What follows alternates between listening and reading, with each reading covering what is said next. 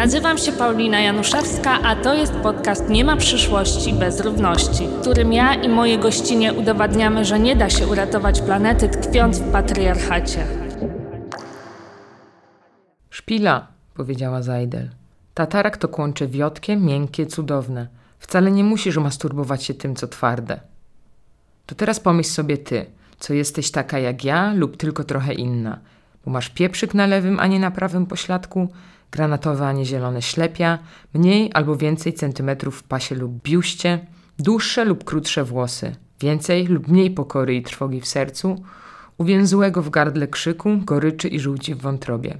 Wątrobie stanowiącej capital city naszych emocji, zdominowanych przez wszechpotężny, wszechogarniający i dziedziczony nie tylko genetycznie wkurw, który przynajmniej raz w miesiącu robi taki pożar, że płoną góry, płoną lasy, płoną kryte strzechą chaty, stodoły i remizy strażackie z wyjącymi w czasie alarmu pożarowego wozami strażackimi też płoną, a do tego luksusowe hotele, pałace hamstwa i pałace kultury, mosty, wiadukty, ulice i elektrownie, kopalnie pierdolonego węgla kamiennego, przedłużenie męskiego yang ryjącego w świętej cipie naszej planety matki potężnym dłutem.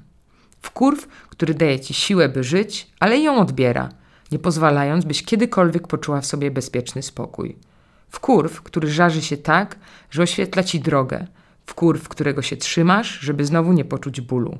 Wkurw na trzy razy P.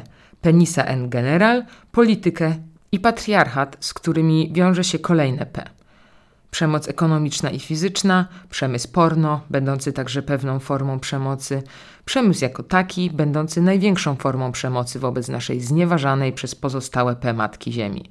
Wkurw stanowiący centrum płonącego w tobie ogniska, do którego od czasu do czasu podrzucasz płomienne nadzieje, sny i pragnienia, a czasem także i dzieci, które wydałaś na świat przez przypadek albo z wielkiej miłości, a które dały ci tak bardzo w kość, że błagałaś w myślach opiekę społeczną, by przyszła i dobrała ci je pod zarzutem radykalnych zaniedbań. Wkurw, który zalewa ci oczy za każdym razem, kiedy się na coś nie zgadzasz i nikt cię nie słucha.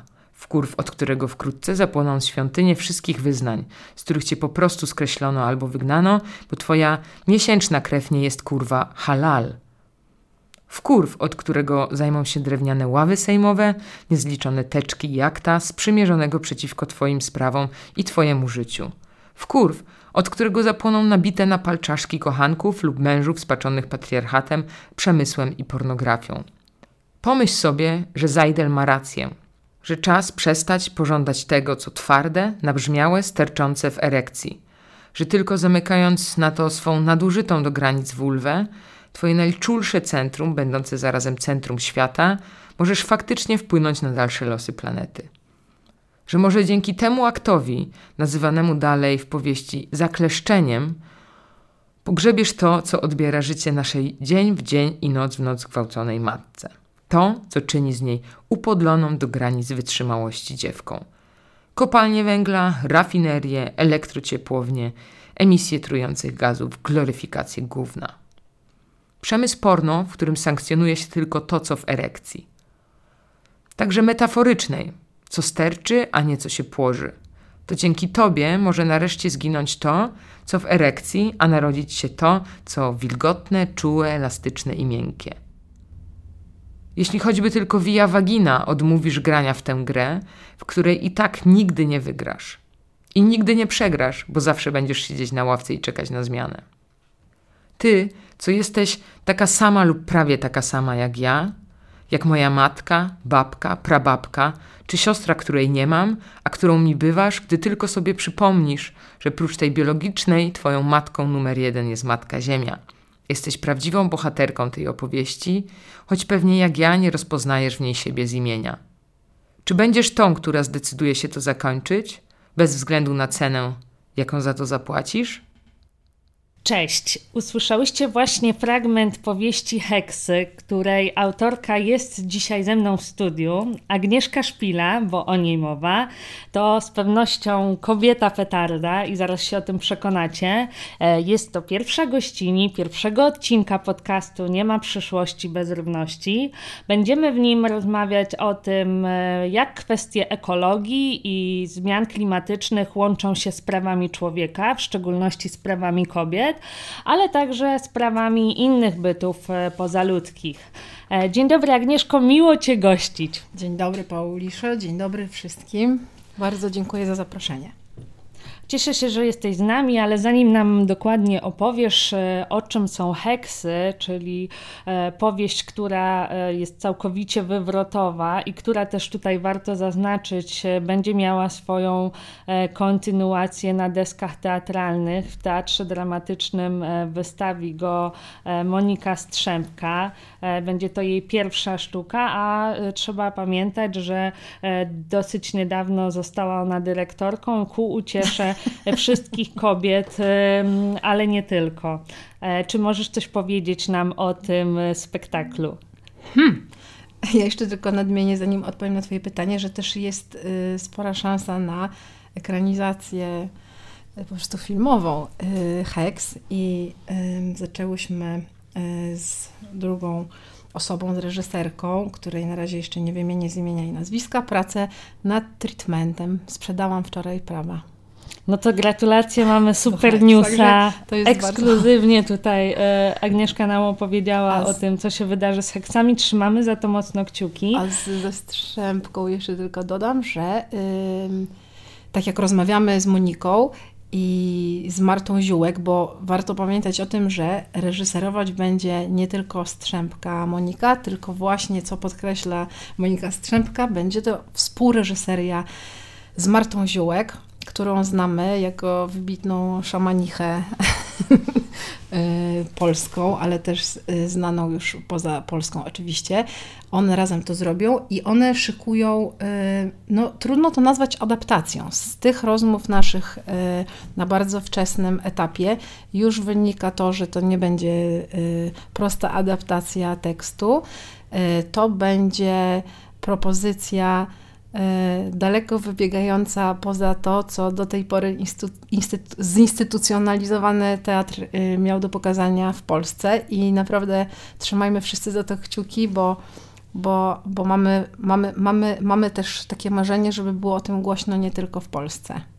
I chcemy to robić też trochę w połączeniu z innymi teatrami. Bo ten nurt, o którym piszesz w heksach, nurt ekofeministyczny, powinien zrewo zrewolucjonizować cały świat e, i tego też potrzebujemy w kontekście zmian e, klimatycznych. Ale zanim o tym e, opowiemy, to jeszcze przybliżę naszym słuchaczkom Twoją twórczość, bo heksy to Twoja trzecia powieść. Tak. Wcześniej były Łebki od szpilki, czyli książka, w której opisujesz swoje macierzyńskie doświadczenia, a jesteś mamą trójki córek, w tym dwóch bliźniaczek, Milenki i Helenki, nieneurotypowych e, dziewczynek, które z tego miejsca bardzo serdecznie pozdrawiamy. Stuprocentowych heks.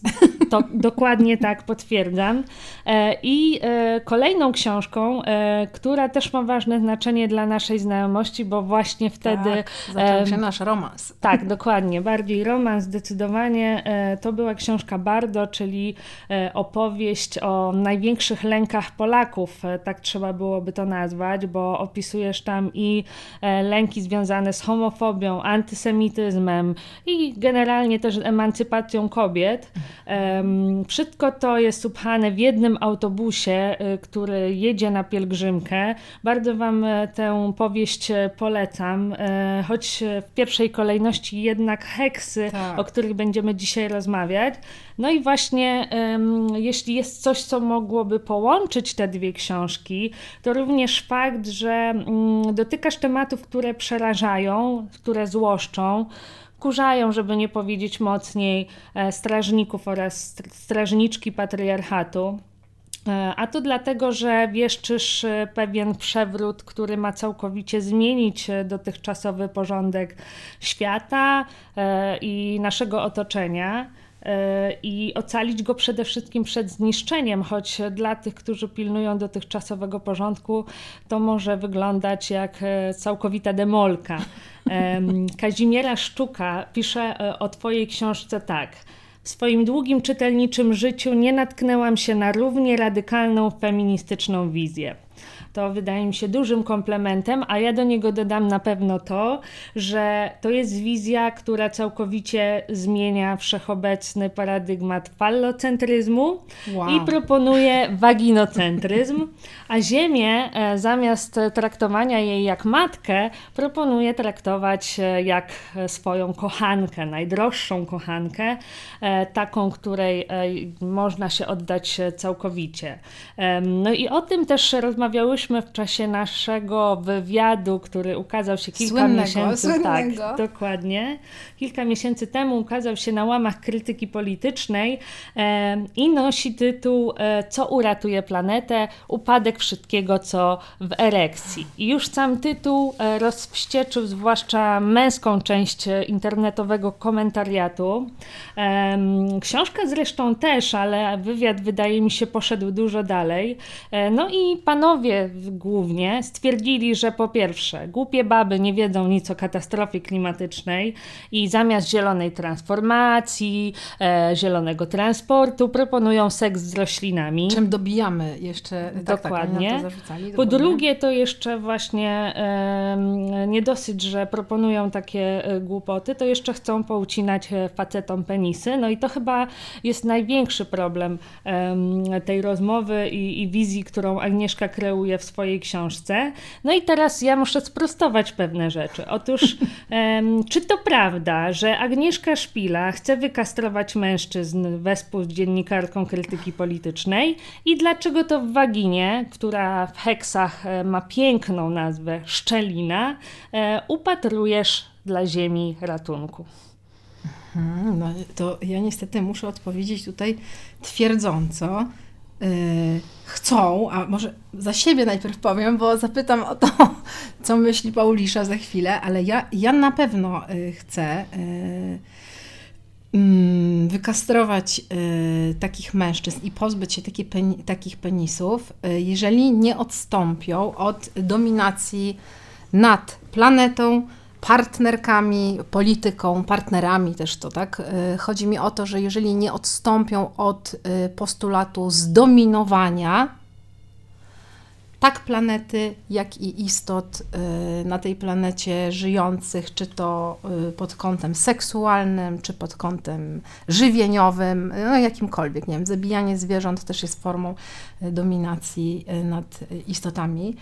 Y, nad y, elementami naszego biosystemu i przede wszystkim dominacji w polityce też, tak? Bo dla mnie jednak te heksy są polityczną y, książką, więc jeżeli penis nadal będzie chciał pozostać narzędziem zbrodni, ale też nie tylko narzędziem, bo też i nie wiem, egzekutorem, no wszystkim, po prostu ten penis jest instancją, jest po prostu sądem najwyższym oprócz tego, to y, jeżeli dalej będzie chciał gwałcić ziemię, nasze prawa, rozkręcać wojny, utrwalać hierarchizację, kapitalizm w jego najbardziej brutalnej, dzikiej, neoliberalnej formie, takim penisom y, zagrażam. Jakby stoję z nożem i wymachuję tutaj, że to może się źle skończyć.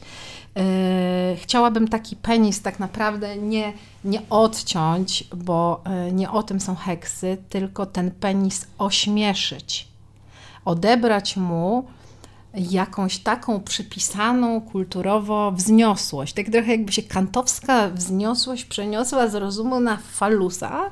Ja jakby tę wzniosłość falusowi, nie wiem, z punktu widzenia mężczyzn immanentną, chciałabym e, zamienić w śmieszność. Ja ją chciałabym e, rozłożyć na elementy pierwsze i po prostu owej wzniosłości penisy pozbawić, ośmieszając je. Wydaje mi się, że najdoskonalszą formą kastracji jest pozbawienie penisa w znaczeniu również symbolicznym wzniosłości i autorytetu. Tak bym to powiedziała. E, I jestem absolutnie za tym, ale nie wiem, czego chce Paulisza. Czy Paulisza też by chciała. Ja absolutnie tego, się jednak... zgadzam z, z Twoją wizją. Rzeczywiście to jest pewien symbol e, dosłowności, e, doszukiwanie się dosłowności w Twojej książce. E, wydaje mi się to, to zajęcie absolutnie bezsensowne, dlatego że mamy tutaj do czynienia po pierwsze ze światem literackim i z takim tańcem symboli, i też musimy powiedzieć to, że ten prężący się, sterczący, jak opisujesz tak. w heksach penis, to jest również figura, którą możemy nazywać, czy którą możemy przypisywać, e, przyłączać kobietom, e, Oczywiście. które e, też bywają strażniczkami patriarchatu i które często wkładają męskie spodnie po to, żeby też móc do, do, tutaj dominować. Zasterczeć jeszcze bardziej. Tak. tak. I być może niektóre z nich skrzętnie to wykorzystują do dobrych celów i też takie kobiety warto tutaj e, Oczywiście. chwalić i, i dziękować im za tę pracę, e, że potrafią tymi męskimi sztuczkami wspiąć się na sam szczyt i stamtąd zmieniać świat. Tak. Ale niestety jest też dużo takich, które grają w tę grę. W związku z czym na pewno ten penis tutaj ma, ma takie znaczenie jak najbardziej symboliczne. Tak, myślę, to jest tylko figura. Jest... Tak. Oczywiście.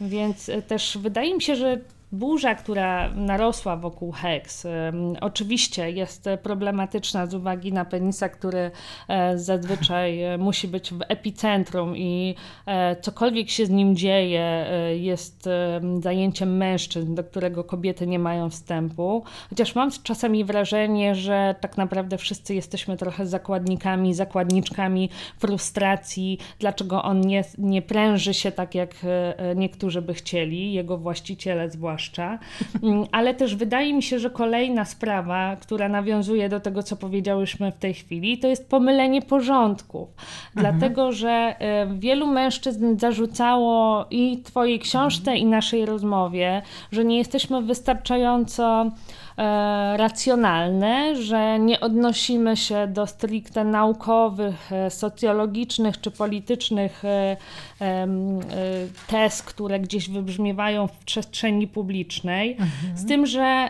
ja mam taką, takie poczucie frustracji związane z tym, co się dzieje w ogóle wokół kryzysu klimatycznego i ekologicznego, mhm. ponieważ panowie bo to zazwyczaj są mężczyźni, pod krawatami, którzy spotykają się na szczytach klimatycznych i tak dalej, i tak dalej, zwykle rzeczywiście podejmują tak zwaną racjonalną e, tutaj narrację i proponują pewne kwestie, które są jak najbardziej zgodne z dogmatami ekonomicznymi i tak dalej, no ale niestety nic z tego jakoś nie wynika i ciągle jesteśmy w tej drodze, e, że trzeba coś zrobić, a nadal tego nie robimy. Więc e, myślę, że potrzebujemy uruchomić jakieś inne przestrzenie, nie tylko te związane stricte z naukowością i rozumem, ale również emocjami, być może też e, z jakimś takim szaleństwem, które nam pozwoli zbudować nową retorykę wokół tego, co ziemskie, naturalne i tak dalej.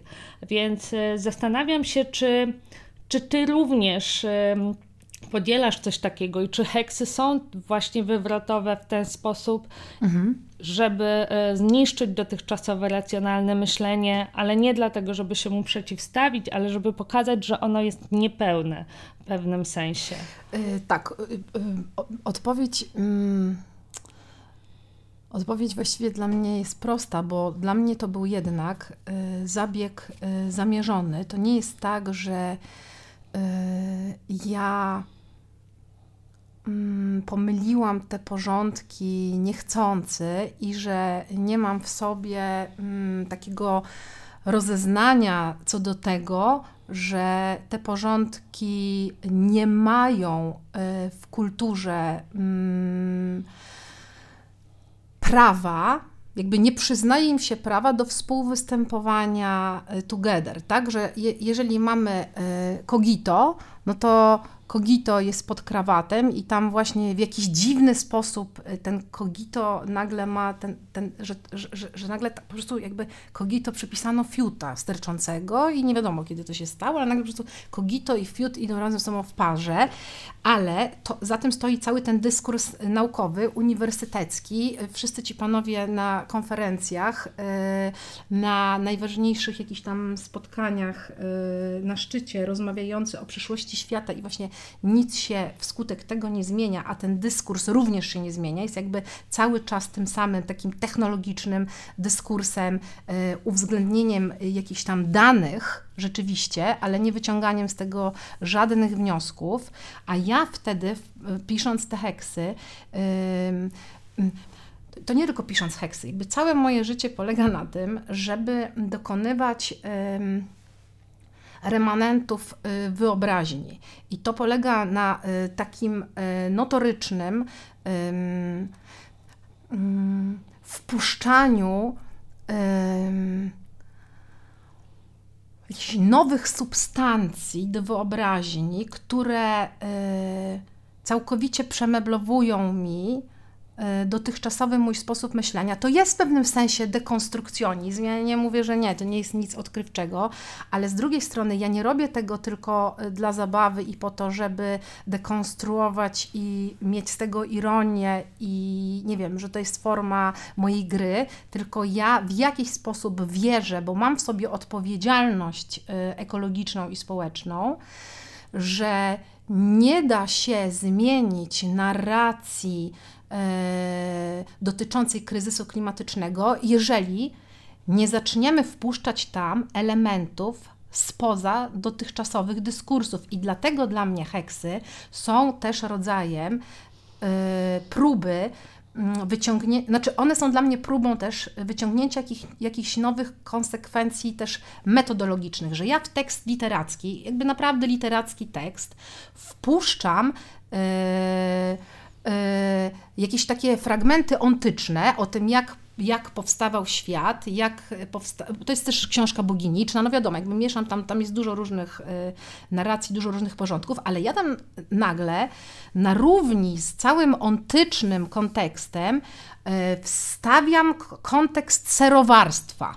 Mhm. Serowarstwa, który ufundowany jest na alchemii, i teraz to jest to, za co nas nienawidzono w tym wykładzie, bo w naszym wywiadzie, przepraszam, bo my tam y, dosyć dużo, cały duży akapit poświęcony jest serowarstwu, zasadzie solve et coagula, y, opowiadaniu o też jakimś alchemicznym takim tak kontekście i że to udupiło w, w odbiorze głównie właśnie jakimś prawicowym, ale też nie tylko, bo przecież też e, ekolodzy tak się wypowiadali o tym mężczyźni, tak, którzy mówili, że szkodzimy. od klimatu, szczególnie tutaj e, i, i tak. właśnie e, ekologii mieli duże używanie. Dokładnie. I to właśnie chodziło o to, że nagle ja i jeszcze potem właśnie w rozmowie z Tobą, gdzie Ty usankcjonowałaś to czego ja dokonałam w heksach, że ja tutaj sobie wpuszczam w tekst literacki yy, serowarstwo to jest nic, ale potem ja to jeszcze upolityczniam i opowiadam jakąś taką nową narrację, ekofem- stwarzam jakąś tam narrację ekologiczną, uzurpuje sobie y, prawo do tego, aby wysnuwać jakieś wnioski na podstawie serowarstwa. No to po prostu nic gorszego. Rzeczywiście, durne baby y, siadły, biorą jakieś, niech, niech rozmawiają o lepieniu pierogów i, i po prostu co to ma do y, wspólnego z ekologią. A właśnie Lawrence Buell, mówiąc o kryzysie wyobraźni, wyraźnie postuluje yy, yy, przekierowanie stosunku czytelnika do natury poprzez niepokojące, destabilizujące strategie opowieści i takie właśnie elementy, które nie są przypisane ad hoc temu, e, nie wiem, zasobowi, z którego korzystamy, czy, czy dyskursowi. I to wciągnięcie tego serowarstwa, które bardzo mocno łączy się z naturą jednak, no, kto potrafi robić w mleku, w sensie wykonać z niego ser, ma krowę, ma mleko, od zawsze przeżył i zawsze przeżyje. No tak to stanowiło w y, odległych wiekach jakąś w ogóle podstawę egzystencji, posiadanie krowy. Ale mnie chodzi o to, że te kobiety, które w heksach zajmują się wytwarzaniem sera, a które to wytwarzanie sera ma z, yy, z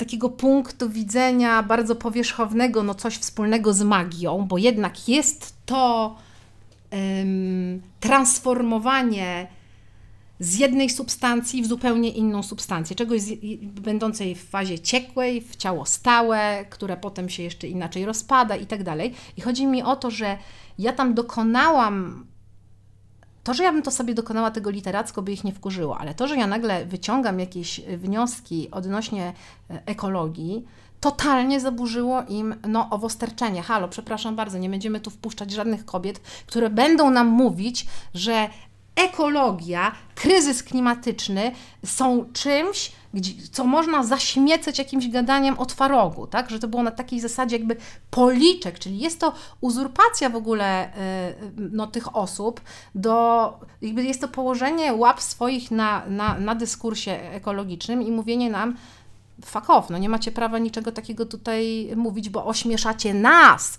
posiadających tę narrację.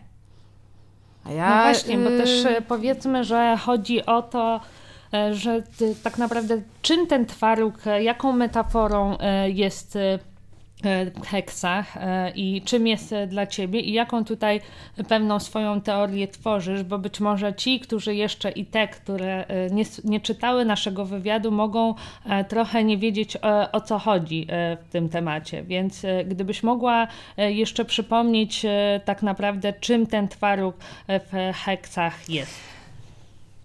On jest metaforą takiego procesu alchemicznego też, który mm, no, ma związek z, z, z indywidualizacją, z budowaniem własnej tożsamości, z doskonaleniem się, czyli e, rozpuszczaj i scalaj. Chodzi o to, że wtedy, kiedy jesteś już dokonany, czujesz się dokonany, twoja tożsamość y, czujesz, że jest y, scalona, rozpuść się, po to, by dokonywało się to wciąż od nowa, by, by być w ruchu, by to było dionizyjskie, a właśnie nie takie, że zrobisz siebie i już jesteś gotów i z tej pozycji możesz oceniać, mówić, jestem taki, świat jest taki, tak? Tylko, że jesteś w ciągłym ruchu, w ciągłym rozwoju, Twoje myślenie jest wciąż w procesie formowania się, Twoje odczuwanie, twoje, twoje, twoja, Twój witalizm, Twój witalizm, Twoje podpięcie się pod struktury świata y, i współistnienie ze światem również ma mieć taki charakter y, rozpuszczania i scalania, rozpuszczania i scalania. Tam jest wciąż przemienia, przemiana przemiana jednego w drugie, y, czyli wciąż jest życie, wciąż jest ruch, wciąż jest uważność, y, a nie, mm, no nie jakieś takie scalenie introwertyczne. Jestem i obserwuję siebie, tak jak to w podmiocie no, filozoficznym, europejskim przez długi czas i w literaturze. Także tam chodziło głównie o to, żebym ja, podmiot, obserwowała siebie i swoje stany psychiczne i tak dalej.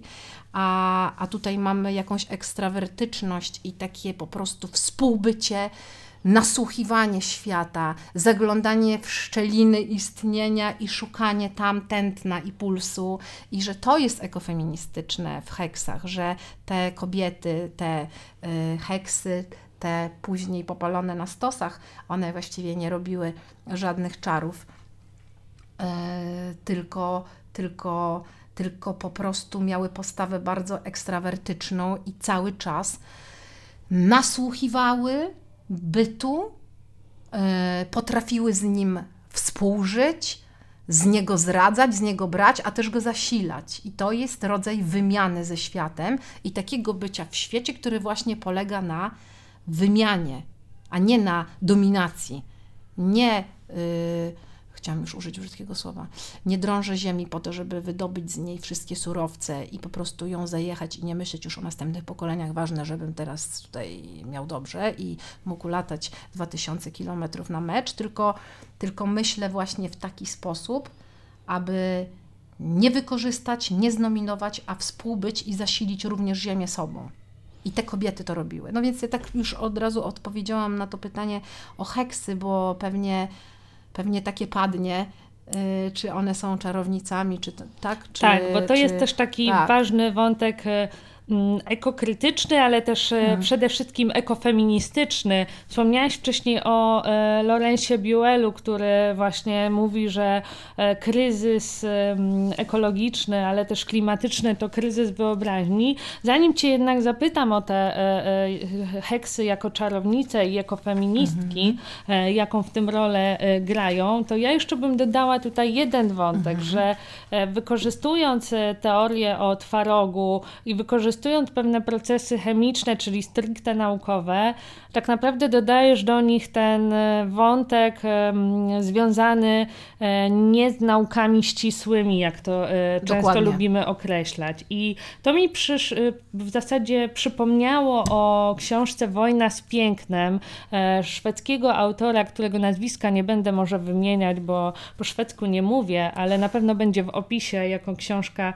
do przeczytania. Otóż Wojna z pięknem traktuje o szwedzkiej betonozie. Okazuje się, że nie tylko Jan Mendwell e, tutaj mm. szkaluje, że tak mhm. powiem, e, polską betonozę i ją znajduje, ale również szwedzki dziennikarz, który pokazuje, że mm, Szwedzi są w zasadzie takim narodem czy takim społeczeństwem, którzy, które jest bardzo inżynieryjne, bardzo skoncentrowane na nauce.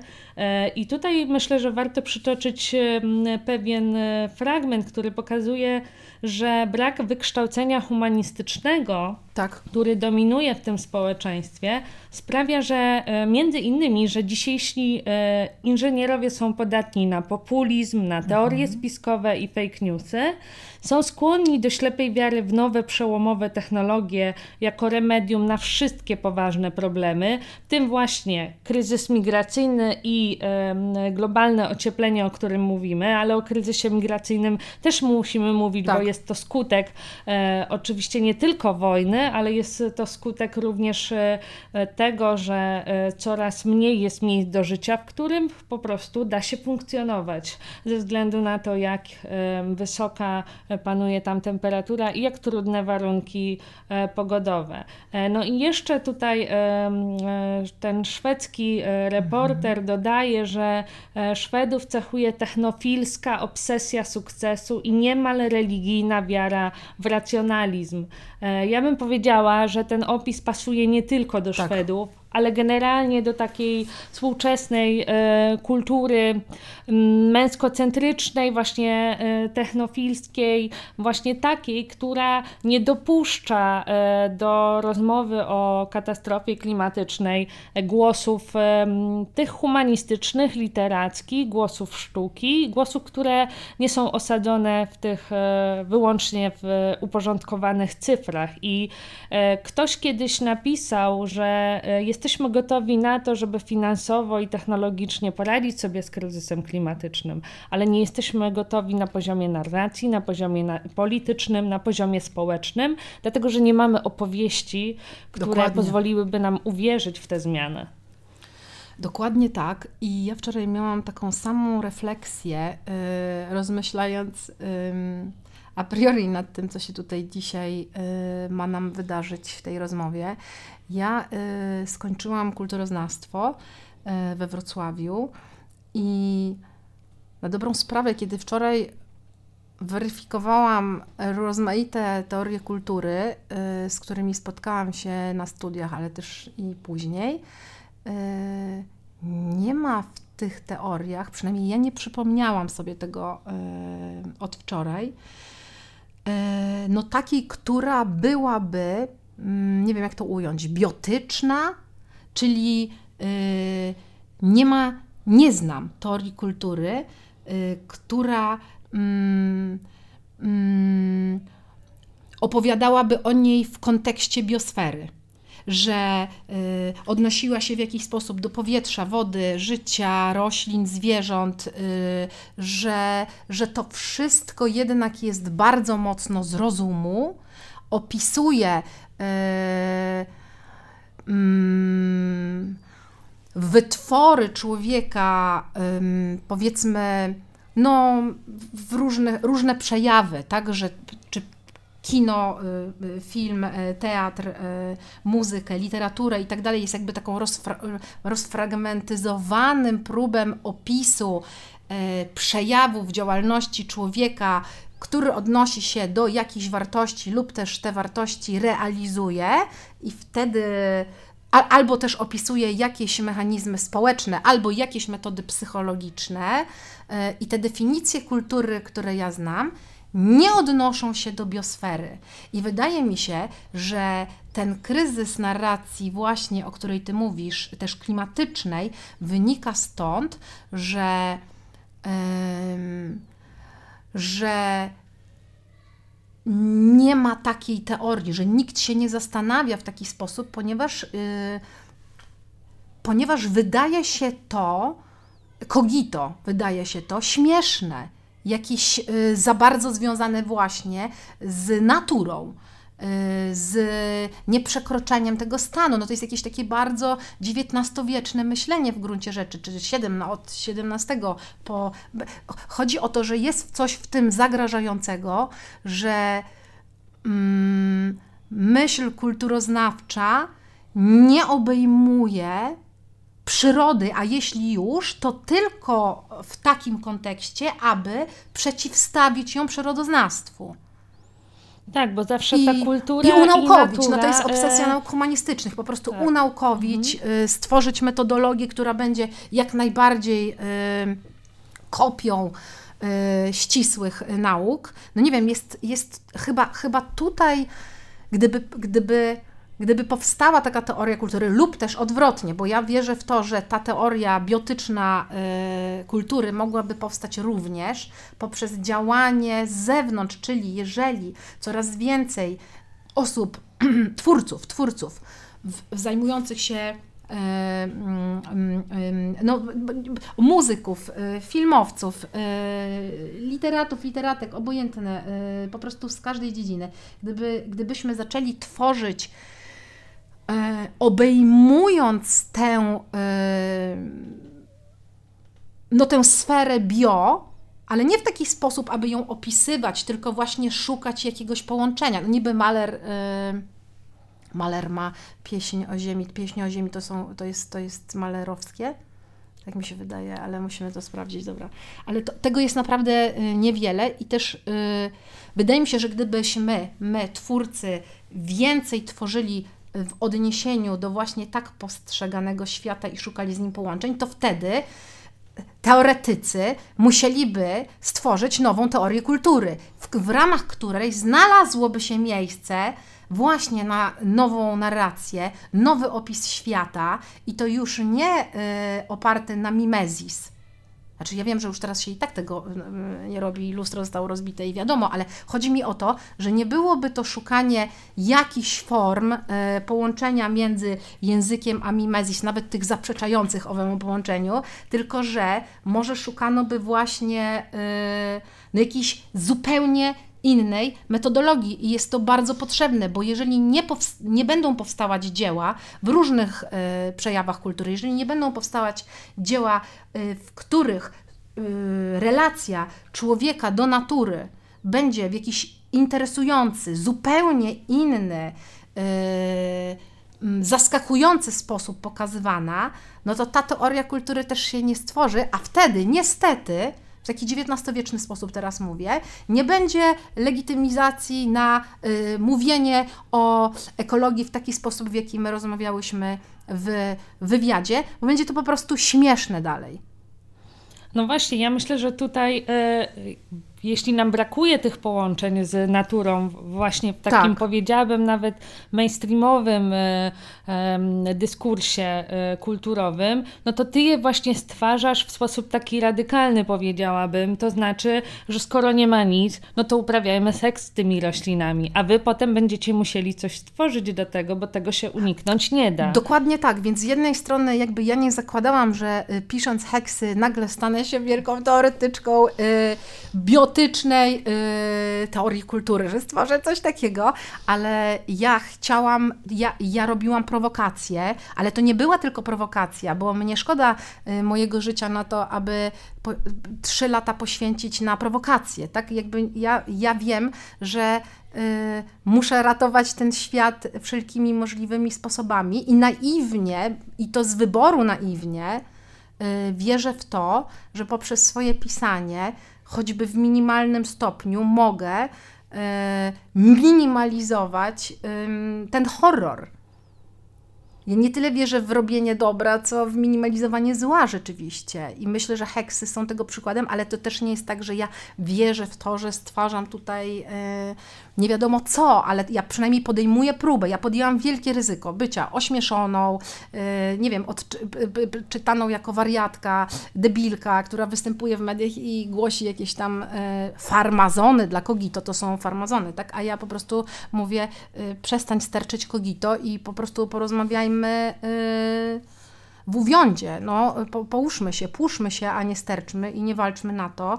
I, I ja wzięłam na siebie to ryzyko. Ja wiedziałam, że to jest ryzykowne i wiedziałam, że mogę narazić się na śmieszność, ale ja kocham śmieszność i uważam, że ośmieszenie, właśnie dlatego to ośmieszenie penisa jako figury, tak? No nie mówię tylko jako narządu, choć w pewnym sensie w, w heksach mamy też ośmieszenie penisa jako narządu, yy, ale że to ośmieszenie to nie jest zabieg, który ja bagatelizuję, bo ja śmieszność, czyli zaprzeczenie wzniosłości, czyli właśnie celowe y, takie bycie w świecie, które zakłada przekuwanie balonika tam, gdzie go z impetem cały czas dmuchają i pompują, zanim on pęknie.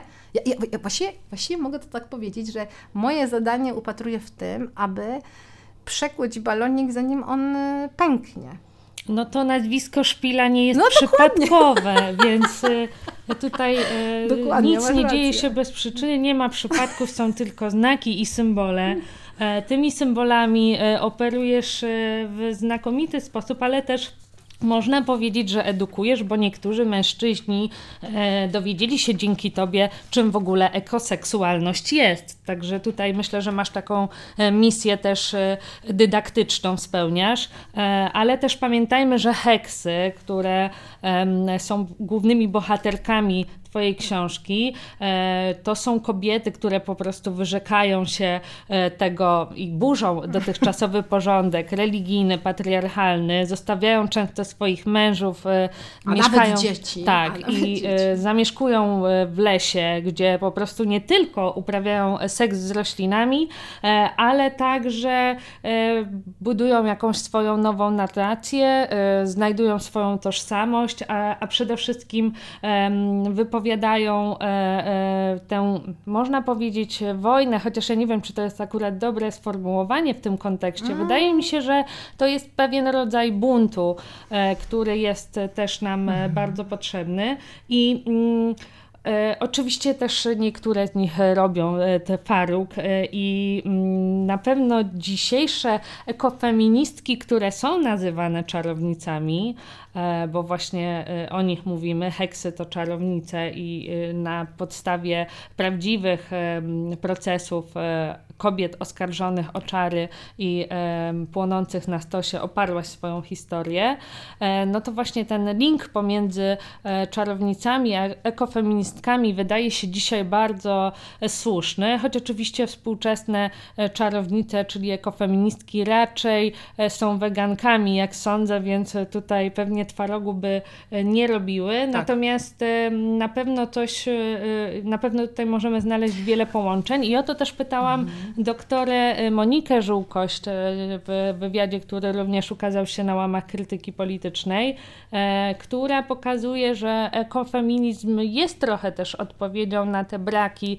połączeń pomiędzy tym, co w naturze, a tym, co w kulturze wytworzonej przez człowieka ale e, też musimy pamiętać, że w nurcie ekofeministycznym ścierają się w zasadzie główne e, takie dwie tezy. E, zwolenniczki pierwszej są za tym, żeby pokazywać te połączenia kobiecości z naturą i człowieka również, ale w szczególności mhm. kobiecości, a inne jednak mają z tym problem, bo uważają, że no, tego typu narracja podkreśla i mhm. sankcjonuje dotychczasowe myślenie, że kobieta nie należy do tego porządku kulturowego wytworzonego przez człowieka, czyli być może jest postacią nie do końca ludzką, ale też nie zwierzęcą, więc czymś takim pomiędzy, może pomostem pomiędzy mhm. kulturą a naturą. Jakąś hybrydą.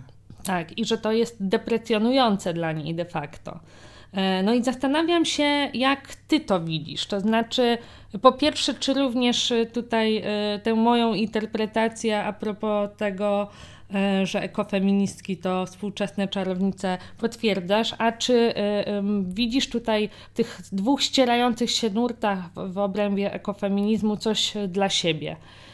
Czy może opowiadasz się po którejś ze stron, a może jest tak, że każda coś ci mówi o, o Twoim stosunku e, do mhm. natury i, i do feminizmu również? O, to może najpierw zacznę od tego, że e, te heksy, jeszcze oprócz tego wytwarzania twarogu, one tam robią coś bardzo ważnego.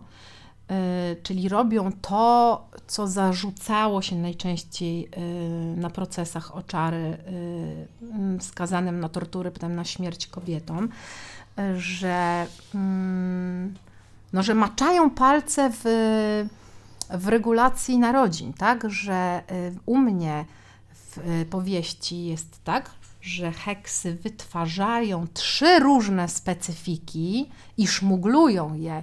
To jest rodzaj mafijnej też trochę opowieści wczesno-mafijnej, tylko kobiecej. Szmuglują je w pecynkach y, mm, sera. One znajdują y, sposób, formułę y, na to, jak stworzyć medykament, który sprawi, że będą krwawić menstruacyjnie non-stop i zniechęcać mężczyzn e, wierzących, chrześcijan, dla których kobieta w menstruacji jest e, bliżej szatana i nieczysta i nie można z nią, e, nie można się do niej zbliżać. Potem tworzą jeszcze dwa inne specyfiki, nie będę teraz tego zdradzać, które bardzo mocno wpływają na regulację narodzin, yy, które to prawo do regulacji odbiera im Kościół i sankcjonujący ten porządek jakby mężczyźni, tak, ich tam w powieści.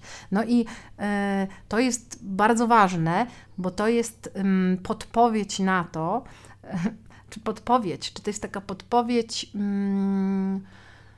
właściwie banalna i nie wiem, czy też to nie jest za proste, ale że nawet jeżeli żyjemy w y, państwie, w którym łapy kościoła i łapy władzy y, w skrajnie jakby radykalny sposób zostały położone na kontroli narodzin, na naszych prawach reprodukcyjnych, to wciąż poprzez związek z naturą mamy dostęp do substancji, i to nie jest wymyślone, ponieważ to, co opisywałam w heksach, też było tworzone wieki temu przez znachorki, szeptuchy, obecnie przez fitoterapeutki też to jest y, wytwarzane i to jest dostępne, tylko oczywiście nie w takim głównym obiegu mainstreamowym. Trzeba tego szukać, bo państwo bardzo komplikuje dostęp do tego, wiadomo, tak, ale że jakby nawet coś takiego jak aborcja ziołami, jest możliwa i jest w Polsce częsta. I nikt z tych mężczyzn rządzących nie wpadnie na to, jak to zrobić, bo nie chodzą do lasu.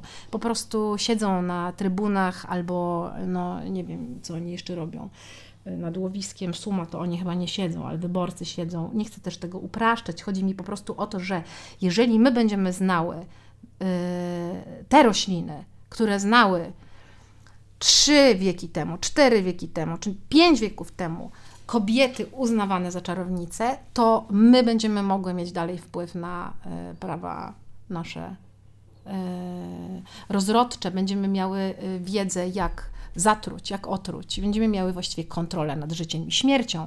I, i to jest potężna wiedza. Fitoterapia jest potężną wiedzą, jest równie potężna jak medycyna. Tak? To jest. Mówię o tym dlatego, że w tej naturze też jest jakaś strategia, która pozwala w trudny, żmudny sposób odzyskać to, co nam odebrano. I te kobiety, w księstwie nyskim one doskonale o tym wiedziały, to te moje bohaterki, ale też ja mówię o wszystkich, czy większości e, podejrzanych o czary. O to chodziło. Podejrzenie o czary, czyli komuś spędziła płód, komuś pomogła zajść w ciążę, a urodziło się z niepełnosprawnością. Generalnie chodziło o kogoś zatruła, oskarżenia o to, że mąż nagle y, zasłabł po zjedzeniu właśnie twarogu, bo ten twaróg też występuje w heksach dlatego, że w procesach o krowy i y, kasus zatrucia krów przez daną kobietę jest bardzo częsty. Po prostu to mleko i zatrute mleko, zatruty twaróg pojawia się bardzo często. Ja dlatego go wzięłam oprócz tej zasady solve et coagula. No więc w odpowiedzi na Twoje pytanie jeszcze, to jedna to jest ta rzecz, że mając dobre połączenie z, z Ziemią, z jej y, istota, z istotami żyjącymi na niej, też roślinnymi, y, mamy możliwość odzyskania naszych praw w taki sposób undergroundowy niestety, no nie mainstreamowy, ale wciąż możemy o sobie jakoś decydować i mieć dostęp do tego, co nam zabrano. A z drugiej, odpowiadając na to drugie Twoje pytanie, ja mam w sobie te dwie tożsamości, bo z jednej strony y, uważam za wspaniałą, naprawdę, że najwspanialszą jakby formą y, tożsamościową jest rozpływanie się pomiędzy płciami i podróże pomiędzy i tak naprawdę nieustanowie, nieustanowienie się jako kobieta czy mężczyzna, tylko stały przepływ z, o, z jednej do drugiej, a szukanie tak naprawdę jeszcze innej formy, jakiejś hybrydy albo jeszcze czegoś, co wcale nie jest ani męskie, ani żeńskie.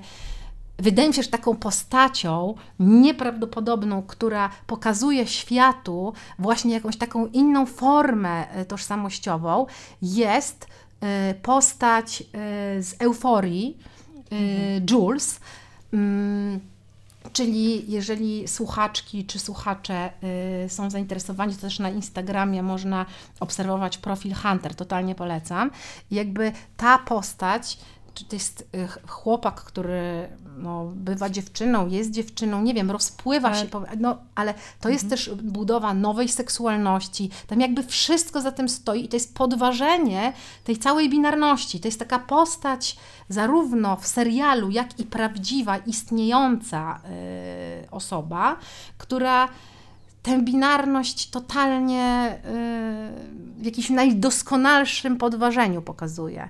Dla mnie to jest taki niedościgniony, nie niedościgniony, to jest taki model, który super koresponduje y, z tym, co dziś, z taką tożsamością, która jest na dziś. I to mnie, to mnie fascynuje. Fascynuje. Ja mam na, swoim koncie y, po prostu takie doświadczenie życiowe, że po bardzo opresyjnym związku z ojcem moich córek starszych byłam w związku homoseksualnym i wtedy właściwie był to najszczęśliwszy czas dla mnie tożsamościowo, bo okazało się, że nagle ja, która byłam e, przez bardzo wiele lat seksualnie podrzędna i dominowana, ale nie w przemocowy zupełnie sposób, to opierało się na czymś innym, nagle po prostu w mojej relacji seksualnej, homo, homoseksualnej, e, przy, przyjęłam bardziej to, co stereotypowo możemy nazwać, że to jest bardziej męskie, a dziewczyna, z którą byłam do tej pory, zawsze była bardziej męska w swoich relacjach seksualnych, a po spotkaniu ze mną wtedy odkrywała w sobie bardziej to stereotypowe żeńskie i to było nieprawdopodobne. Jakby to jest niesamowite jakaś dla mnie to była. Yy, to było nie, właśnie nie przygoda, tylko moja tożsamość tam odkrywała siebie w inny sposób. Teraz to już nie jest nic zaskakującego, ale ja w tym wieku, w którym w tym momencie jestem, urodziwszy trzecią córkę, poczułam ogromną tęsknotę, aby w sobie ten podmiot kobiecy uszanować i bardzo mocno poczułam z nim nagle y, związek.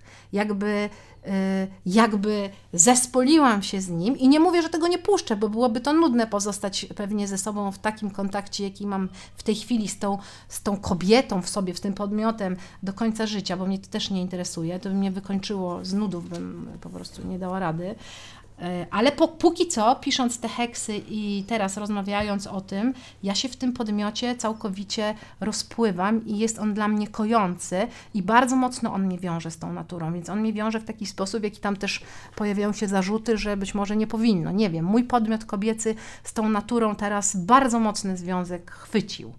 No bo też natura jest bardzo feminizowana e, i w zasadzie tak.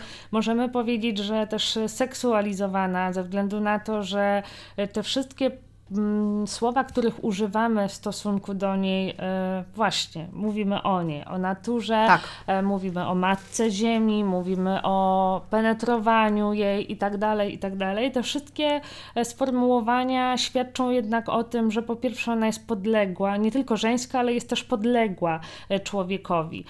I nawet jeżeli mówimy o matce, którą często w polskiej kulturze wynosimy na piedestał, mhm. to tak naprawdę traktujemy nasze matki jednak i w ogóle matki e, systemowo jako mm, takie postaci, które, e, którym nic się nie należy, które wykonują e, bezpłatną pracę opiekuńczą, tak, które są często niemile widziane w przestrzeni publicznej które też często e, są uznawane za kogoś w tym takim, powiedziałabym, neoliberalnym e, wydźwięku, e, za kogoś, kto poszedł na łatwiznę, nie poszedł do pracy i na siebie nie zarabia. Więc tutaj tych wątków jest bardzo dużo i pod tym względem matka natura jest bardzo podobna do, do tej klasycznej matki ludzkiej, dlatego że również jest wykorzystywana przez człowieka i wyzyskiwana.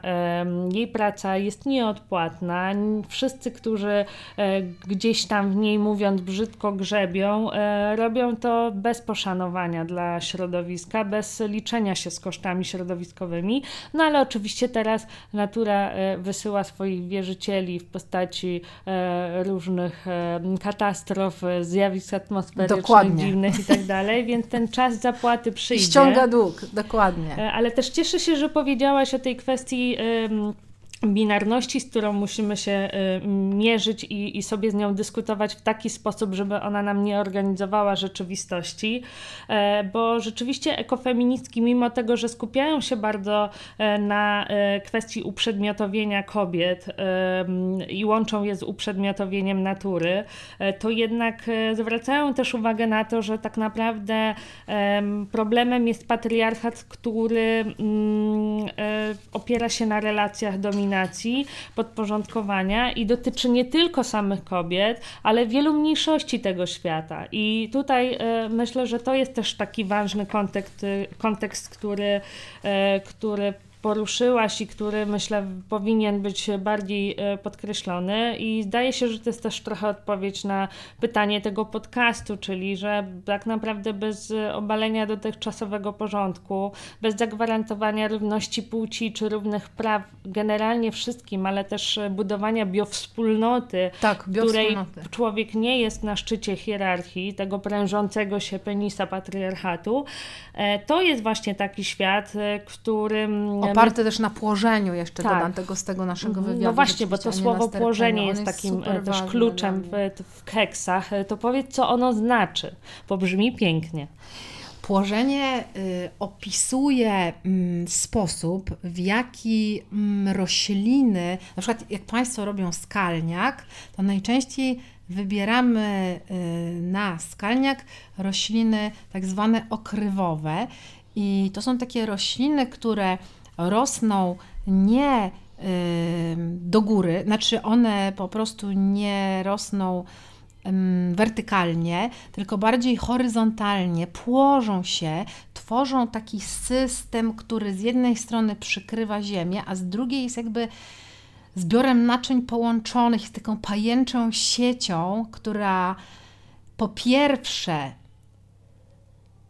żywi się tym samym, bo one wyrastają z tego, jak, jak się kupuje y, sadzonkę, jakąś bylinę y, okrywową, no to to jest jakby mm, korzeń, system korzeniowy w wielkości, nie wiem, piąstki czy połowy pięści i z tego systemu bardzo niewielkiego wyrasta coś na kilka czy kilkanaście czasami metrów, coś, co jest w absolutnej symbiozie, korzysta z tych samych składników odżywczych i jeszcze użycza ich no, całemu temu systemowi, nie bierze dla siebie więcej, po to, żeby zasterczyć, czyli być tą rośliną, która jak trytoma, na przykład taka y, płonąca świeca, y, musi wystrzelić 40 y, centymetrów ponad inne i tym płomieniem swoim, trzema kolorami zabrać wzrok wszystkim patrzącym na ogród, że ona wtedy skupia na sobie uwagę kosztem tamtych okrywowych, no to właśnie, że w tym płożeniu, który jest dla mnie mechanizmem, który powinien dominować w takim biosystemie, czy w takiej biowspólnocie, on powinien być dla mnie, on powinien być takim dominującym mechanizmem społecznym. Znaczy dominującym, w sensie głównym mechanizmem, który opisywałby w jakiś sposób i to nie jest jednostkowe wtedy, tak? To jest właśnie wspólnotowe. No, płożenie się jest wspólnotowe, antysterczkowe, antyindywidualistyczne, zasilające cały system. To jest bardzo ważne i też e, to jest przeciwstawienie właśnie tego temu sterczeniu. I wydaje mi się, że to jest coś, o czym tak dosyć chętnie mówiliśmy i mówiłyśmy tak. w ostatnim czasie, że właśnie funkcjonujemy jednak w tym modelu wypracowanym przez mężczyzn, który, e, no cóż, e, opiera się na przywództwie, na hierarchii, jednak to jest taka figura faliczna e, i, i zastanawiałyśmy się też w naszym tak. wywiadzie przez bardzo długi czas, twoja książka jest też zaproszeniem do takiej dyskusji, czy tę zależność da się w ogóle odwrócić, czy da się właśnie przejść do struktur kolektywnych, czyli do położenia się, stworzyć biowspólnotę. E, no i przed 24 e, e, lutego, przed eskalacją inwazji Rosji w Ukrainie, wydawały mi się te pytania jak najbardziej na miejscu. Nawet może było tak, że napędzała mnie jakaś nadzieja, że okej, okay, mamy katastrofę klimatyczną, nic się mhm. nie dzieje, ale być może jest jakaś szansa na zmianę tych paradygmatów rządzących światem, że może większy udział e, kobiet, osób niebinarnych w e, strukturach e, władzy gdzieś właśnie je rozbije, rozbije te hierarchie, że być może ta wizja męskości, która się jednak właśnie kojarzy z wertykalną i, i taką silnie indywidualistyczną strukturą, wreszcie zbankrutuje. Mhm. Ale przyszła wojna, I szczerze mówiąc, mam wrażenie, że te wszystkie nasze dyskusje no trochę już nie mają sensu e, i, i że te wszystkie narracje, które mogłyśmy zbudować, e, które gdzieś nas napędzały, one rozbijają się o coś, co jak mówi Swietlana Alekcijewicz, e, nie ma w sobie nic z kobiety, ale też nie ma w sobie nic z człowieka, z ludzkości jakiejś takiej. Trudno mi to mhm. nazwać tak naprawdę, e, z jakiegoś takiego humanizmu, godności i tak dalej. I teraz pytanie, czy my w tym momencie mhm nie straciłyśmy tego wszystkiego, nie cofamy się w tej całej dyskusji, czy znowu nie jest mhm. tak, że musimy zakładać spodnie, że na przykład też kryzys klimatyczny nie jest już tak ważny, a przecież tak naprawdę i wojna, i, i e, zmiany klimatyczne mają swoje źródło w e, eksploatowaniu paliw kopalnych. To, to jest ten sam e, tutaj, to samo źródło problemów ludzkości. No jest to niszczenie środków na cele społeczne, całkowite tak. jakby przekierowanie tych środków, które byłyby prawdopodobnie przeznaczone na cele społeczne i to wszystko wtedy idzie rzeczywiście militarne. Natomiast wiesz, to jest bardzo ciekawe yy, i też się nad tym zastanawiałam już yy, od yy, kilku tygodni. Ja mam taką intuicję, że właśnie to, co możemy zrobić, żeby. Bo zobacz, bo ta narracja o wojnie, ona też przybiera mm, bardzo falocentryczny, znaczy ona też ma bardzo falocentryczny charakter. Nawet kiedy mówimy o kobietach w armii, że to jest 23% y, w tej chwili armii ukraińskiej stanowią kobiety, to też jest y, i, i upatrywanie w tym emancypacji. Ja się zgadzam z tym. Jest to, jest to akt, z całą pewnością jest to akt emancypacyjny, z całą pewnością. Natomiast warto byłoby się przyjrzeć za kilka miesięcy temu, jaką rolę w hierarchii armii ukraińskiej mają kobiety. Czy one mają prawo być tak samo wysoko na stanowiskach jak mężczyźni, czy przeznaczane im są jednak dalej stereotypy? Ja nie wiem, jak jest. Bardzo jestem ciekawa.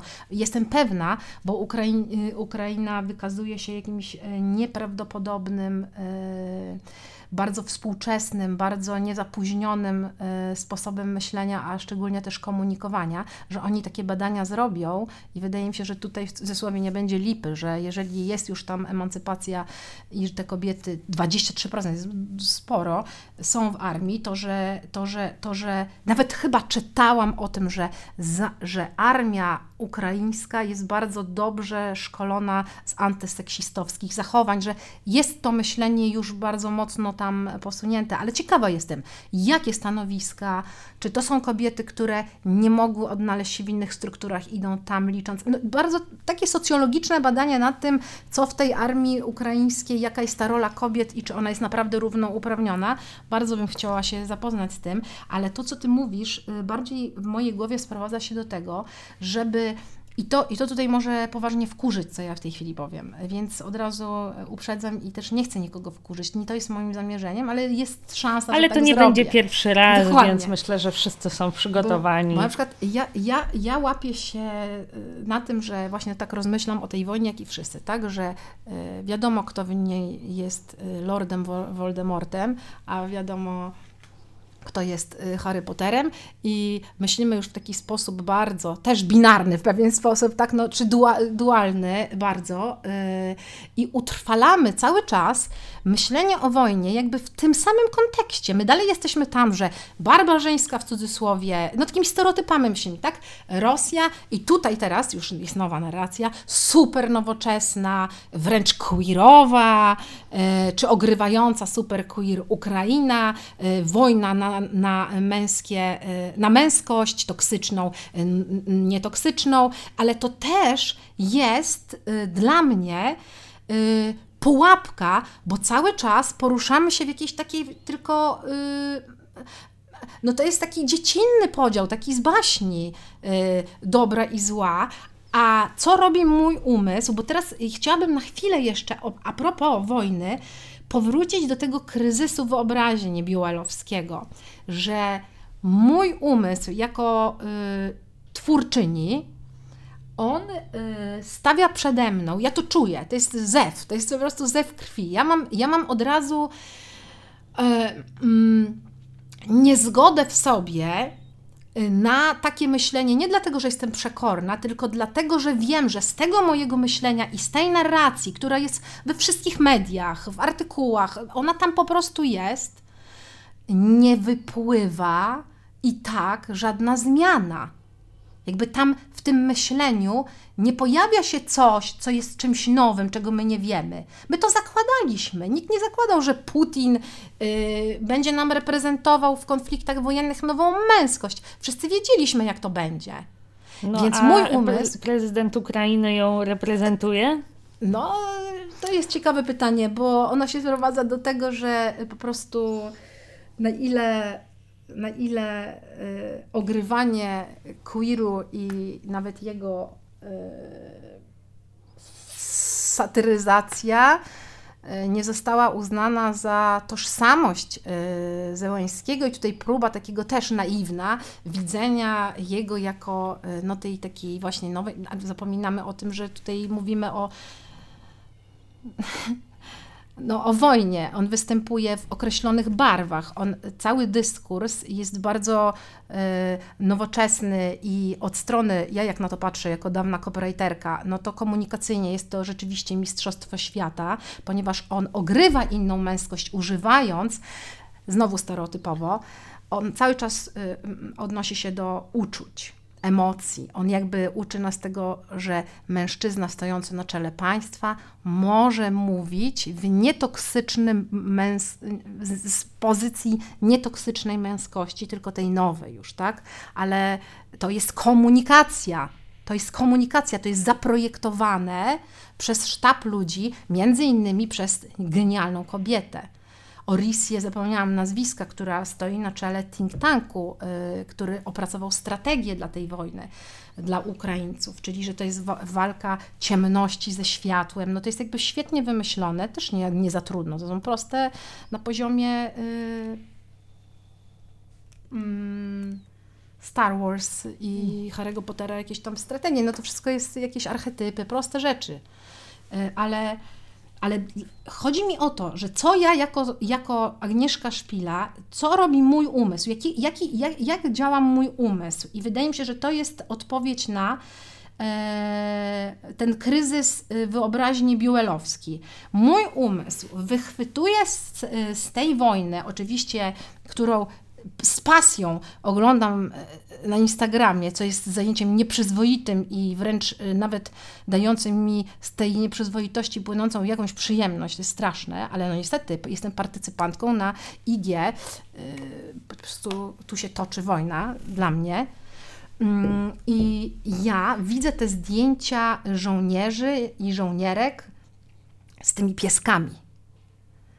I teraz mam te przemówienia, które czytam codziennie, po prostu sobie czytam, co Załęski powiedział, i potem te, te zdjęcia z tymi pieskami i tak dalej. I moja wyobraźnia pracuje w taki sposób. Jak wykorzystać te pieski? Już ja sobie tworzę nową książkę w głowie, ja piszę inną książkę, ale już w mojej, w mojej głowie już powstaje y, coś, co moim zdaniem mogłoby stworzyć podwaliny pod nową narrację. Bo jestem, właśnie to jest, że, że te umysły humanistyczne, te wyobraźnie rozbujane, niepokorne, yy, z ukosa, one mają szansę tę narrację tworzyć. Ja widzę tak, widzę pieski, widzę żołnierzy, widzę wojnę, widzę gwałty, widzę bucze. To wszystko pracuje w mojej głowie i teraz ja mam, rodzi mi się taki koncept. A co gdyby pojmanych Rosjan, tak pracuje mój mózg, co gdyby pojmanych Rosjan zamknąć y, na jakimś, y, no nie wiem, terenie czy w azy, azylu, rodzaju azylu, mhm. z tymi psami, które przeżyły te bombardowania, nie wiem, oderwało im łapki tylne od nóża, ogłuchły wskutek y, bombardowań. I teraz ja sobie widzę to tak, i to jest jeszcze gorsze, i teraz już wszyscy się na mnie na pewno wkurzą, że te psy uprawiają mega przemocowy seks z tymi żołnierzami. I teraz co się dzieje? Ci żołnierze y, przemieniają się wskutek tego doświadczenia, albo są jeszcze bardziej wściekli, bo nie wiem, te psy dostały wścieklizny, albo na przykład y, oni będą przez to, że z tymi psami mieli jakiś kontakt, a przecież y, polegający na jakiegoś rodzaju gwałcie i przekroczeniu, których sami się dopuszczają, że oni będą bardzo podatni na dogoterapię, staną się dogami bardziej, staną się bardziej hybrydą zwierzęcą, hybrydą. Człowiek-pies, ale że będzie można je uczyć behawioralnie, wreszcie normalnych zachowań, normalnych w sensie nieszkodzących innym w systemie. Na no przykład i europejskim. Ich, ich lęki. Dokładnie tak. I teraz na przykład potem, w perspektywie 10 lat, ci żołnierze, którzy gwałcili, zabijali, dokonywali tych strasznych y, czynów, wskutek tego transformującego, przemocowego, przemocowej relacji z tymi poszkodowanymi psami ofiarami, oni w mojej głowie, w mojej głowie oni na przykład potem używani są do dogoterapii już z dziećmi, już są bardzo łagodnymi takimi retrieverami. Oni po prostu, wiesz, to polega na tym, że to jest totalnie nieracjonalne, ale to jest wyobraźnia. I moja wyobraźnia nie pozwala mi, ona mnie nie po prostu wyobraźnia to jest taki aparat, który nie pozwala ci pozostać y, w tej narracji, yy, którą czytasz. Bo to cię nudzi. To znaczy, ty wiesz to, zdajesz sobie sprawę z tego jako człowiek, co się tam dzieje. Moralność w tobie rezonuje z tym. płaczesz, pomagasz, organizujesz, wykonujesz to wszystko jako jednostka społeczna, co do ciebie należy, ale wyobraźnia jest figlarzem. Wyobraźnia ściąga to wszystko na inny tor i szuka sposobu, jak behawioralnie tę, y, tych oligarchów rosyjskich i cały aparat władzy wreszcie nauczyć zachowań, które nie będą zagrażające dla reszty świata, które będą zupełnie innymi zachowaniami niż prezentowali na przestrzeni wieków. No i, no i ta wyobraźnia daje mi coś takiego. I to jest straszno śmieszne, to jest niestosowne, na pewno to jest niestosowne.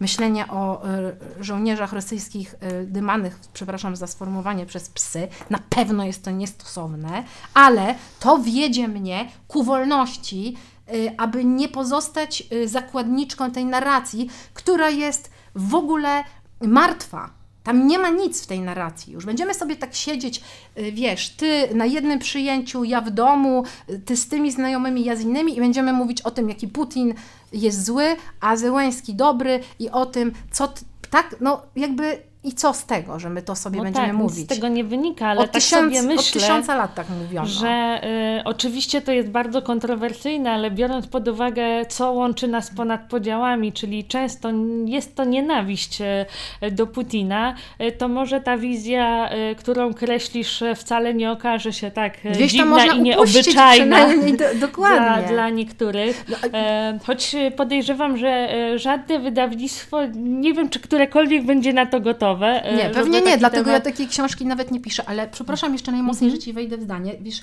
to też nie jest tak, że ja jestem w tym świrstwie odosobniona, bo jednak e, jest to, jakby na to nie patrzeć, to co powiedziałam w tej chwili, jest motywem zemsty przewrotnej zemsty. I teraz, jeżeli odniesiemy się do tekstu Eurypidesa, mm, Trojanki, który jest wielkim lamentem kobiet trojańskich dzień po spaleniu, zniszczeniu, kiedy po prostu już nie ma troi, to są zgliszcza. E, te kobiety zostają, zostaje, mm, e, e, zostają i tam tylko jedna z nich, jedna z nich nie poddaje się temu lamentowi, tylko wpuszcza w żyły, daje się opętać szaleństwu. No to jest ulubiona moja figura jeszcze właśnie od Bardo, od Dule Grit, bo to jest rodzaj Dule Grit jednak. Ona, to jest Kassandra oczywiście i ta Kassandra po pierwsze, wiedząc o tym, że za chwilę będzie branką, że będzie gwałcona przez Achajów, że będzie bo to jest największa zemsta jednak na Trojanach, że oni y, po prostu zgwałcą ich kobiety. Już, już Trojanie nie, nie żyją, ale no to, co się stanie z ciało, jest jakby, to już jest podeptanie godności nieboszczyków. Ale ta Kassandra nie płacze nad tym losem, tylko śmieje się. Ona wręcz miłosny taniec, bo ona wie, że za chwilę będzie poślubiona Agamemnonowi i ona, ona wykonuje taniec, yy, taniec, elektryzujący, śpiewa pieśń, yy, bo ona wie, że w tym opętaniu dokona zemsty, a w lamencie nie dokona. Lamentacja, yy, tak samo jak ubolewanie nad losem kobiet, yy, uchodźczyń z dziećmi. Ja też, ja też to robię, no jestem człowiekiem. Oczywiście, że część mnie płacze, część działa, ale część mnie wypatruje w nich, że obudzą w sobie heksę, Kasandrę, która po prostu dokona zemsty nieobliczalnej, totalnie nieobliczalnej zemsty. I to jest w przeżyciu. Jak masz, yy, też przepraszam za słowo, wkurw i pragnienie zemsty, to żyjesz. Kiedy opłakujesz, jesteś martwa. To jest jedyna Trojanka, która nie jest martwa, a żyją inne, żyją wszystkie prawie, tylko ona jedna jest żywa. Ja nie zarzucam Ukrainkom, że one y, nie są żywe, tylko mówię o tym, skąd, jak, jakby jak pracuje wyobraźnia i że ona jest zawsze po stronie życia. Wyobraźnia nie jest po stronie śmierci. I też ta A ta narracja jest martwa. Daje nam jakieś możliwości, żeby tych narracji, o których mówiłam, e, przedwojennych, że tak się wyrażę, mhm. Nie porzucać, tylko je w sobie wzniecać i tak. poszukiwać nowych form E, wyrazu, nowych e, form e, bicia się ze sobą, ale też ze światem o to, żeby był lepszy. I wydaje mi się, że czymś, co w szczególności musimy sobie wyobrazić, to właśnie to, że planetę uratować się da. I myślę, że to jest bardzo piękne podsumowanie naszej rozmowy, tak.